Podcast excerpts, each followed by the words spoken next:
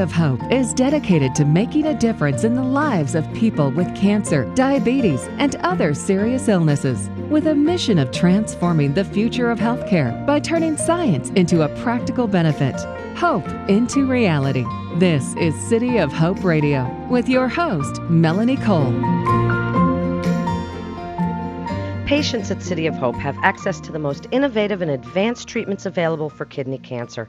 Because City of Hope offers the expertise of specialists in all fields related to kidney cancer, patients receive greater continuity of care and more coordinated treatment planning. My guest today is Dr. Sumanta Pal. He's a medical oncologist and co director of the Kidney Cancer Program at City of Hope. Welcome to the show, Dr. Pal. What is kidney cancer and who is most at risk? Thanks so much for having me, Melanie. Um, and that's a great question. Kidney cancer certainly is not the most common cancer. It actually represents just about 3% of all cancers out there. But having said that, it's one of the few cancers where we're actually seeing an increase in the risk year by year.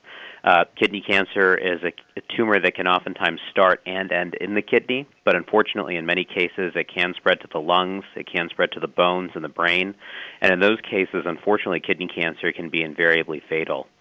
Now, when I think about who gets kidney cancer, it tends to be a disease of the elderly. Uh, the mean age or average age that one gets kidney cancer is around 65.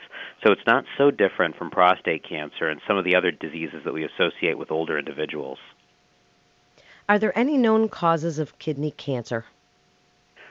Great question, and I have to say the science isn't as fleshed out, for instance, as it might be in the context of breast cancer or prostate cancer, where there's been a lot more research funding applied to this. But one thing that I will say is that we know that smoking seems to be related to kidney cancer. The more you smoke, the higher risk of kidney cancer. In addition to that, we think that obesity is tied into kidney cancer, and we're finding that link between obesity and multiple other cancers, as I'm sure you've come across in the news recently. Uh, finally, we're finding that there are a lot of hereditary forms of kidney cancer, and these are coming out of the woodwork over the past two or three decades or so. We're finding multiple families where there seems to be some sort of genetic predisposition from one generation to the next of getting the disease. So, what are the early symptoms? Dr. Pal, everybody always wants to know symptoms. Is there anything someone would notice before it's kind of too late to treat, and is there any screening options available? Yeah, and I'm going to start with your second question first regarding screening options. So, I personally feel that this is probably a matter of funding as well. Unfortunately, a disease like kidney cancer doesn't garner as much funding as breast cancer research and prostate cancer research. So, this is my sly way of essentially uh, calling out to everybody who's listening to this to support kidney cancer related research. We just don't have a lot invested in understanding predictors of the disease. So, whereas in prostate cancer, we've got a simple blood test that you can take to detect the disease, and in breast cancer, we can do a mammogram to detect the disease early. In kidney cancer, you only know once you start having symptoms, unfortunately. And in many cases, those symptoms can be blood in the urine, it could be pain that's localized around the back area. These are the things that usually people manifest with first and foremost when they have kidney cancer when you do go for diagnosis, what's involved? If you see blood in your urine, everyone worries about that particular symptom. Then who would you go see, even if you see blood in your urine, and then how is it diagnosed? I think the most important thing to do is to get in early. So if that means seeing your internist first and foremost, that's a wise thing to do. But usually if somebody has a lot of blood in the urine, the first point of contact is going to be a urologist, somebody who really has a focus on the kidney and the urinary tract in general. And the urologist may start with a couple of simple tests. Uh, this may involve a CT scan, for instance. I wouldn't say that kidney cancer necessarily rises to the top of the list when we're thinking about blood in the urine. We'd always want to rule out urinary tract infection first. We'd also want to rule out the possibility of kidney stones. Kidney stones can actually often cause blood in the urine. But through a couple of simple modalities, the urologist should be able to determine whether or not it's a stone or a urinary tract infection or, in fact, kidney cancer that's causing your symptoms. So then, what treatments are available? So I would suggest that if you have localized kidney cancer, cancer that's really confined to the kidney itself, in many cases you can be cured by surgery alone.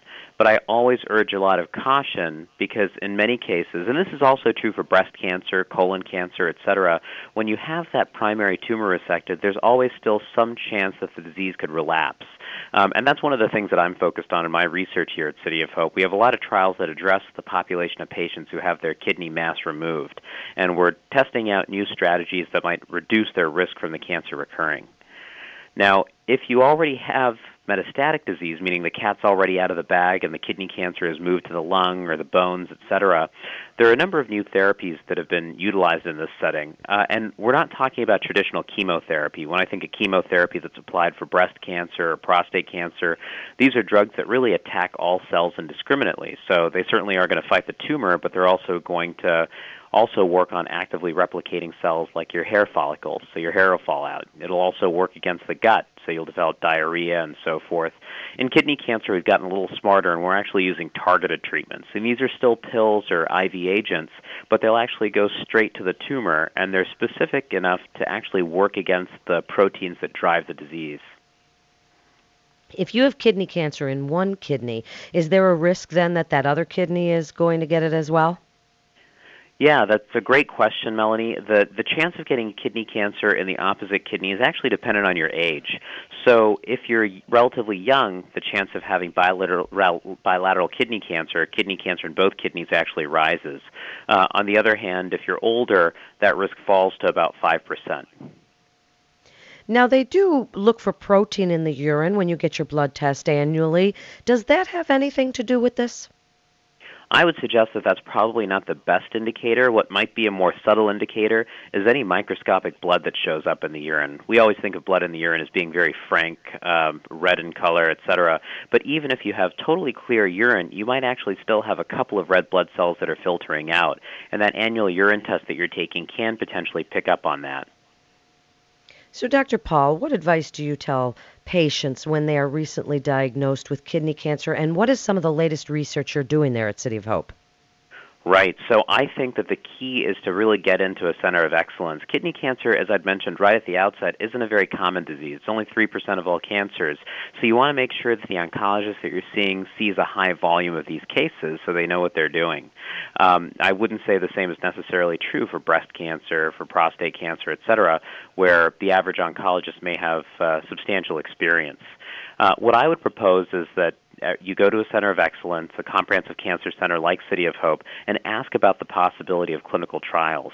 I think that the drugs that we have right now for kidney cancer are better than the drugs that we had 10 years ago, but I'm going to guess that the drugs that we'll have 10 years from now are going to surpass those that we're using today. And the only way to get access to those drugs is by getting involved in these clinical trials early. Dr. Pal, in just the last minute, give us your best advice, advice for people who may have been diagnosed with kidney cancer and what inspires you daily. Why should people come to see you at City of Hope? Right. So I have to tell you, when I started out in the field, I was a little daunted by some of the survival statistics. If you look at the data from about 10 or 15 years ago, patients with advanced kidney cancer were only living for about a year on average. But now we've improved their prognosis with some of the new treatments multifold. And I really am driven to see that we continue to improve the prognosis of kidney cancer through some of the new treatments that we're introducing in clinical trials. I'm getting to that point in my career where I've had patients that, despite that prognosis of one year, are alive at six or seven years out, and that's incredibly encouraging. And that keeps me passionate about what I'm doing here. Thank you so much, and we can certainly hear that passion. And thanks for being with us today. You're listening to City of Hope Radio. And for more information, you can go to cityofhope.org. That's cityofhope.org. This is Melanie Cole. Thanks so much for listening.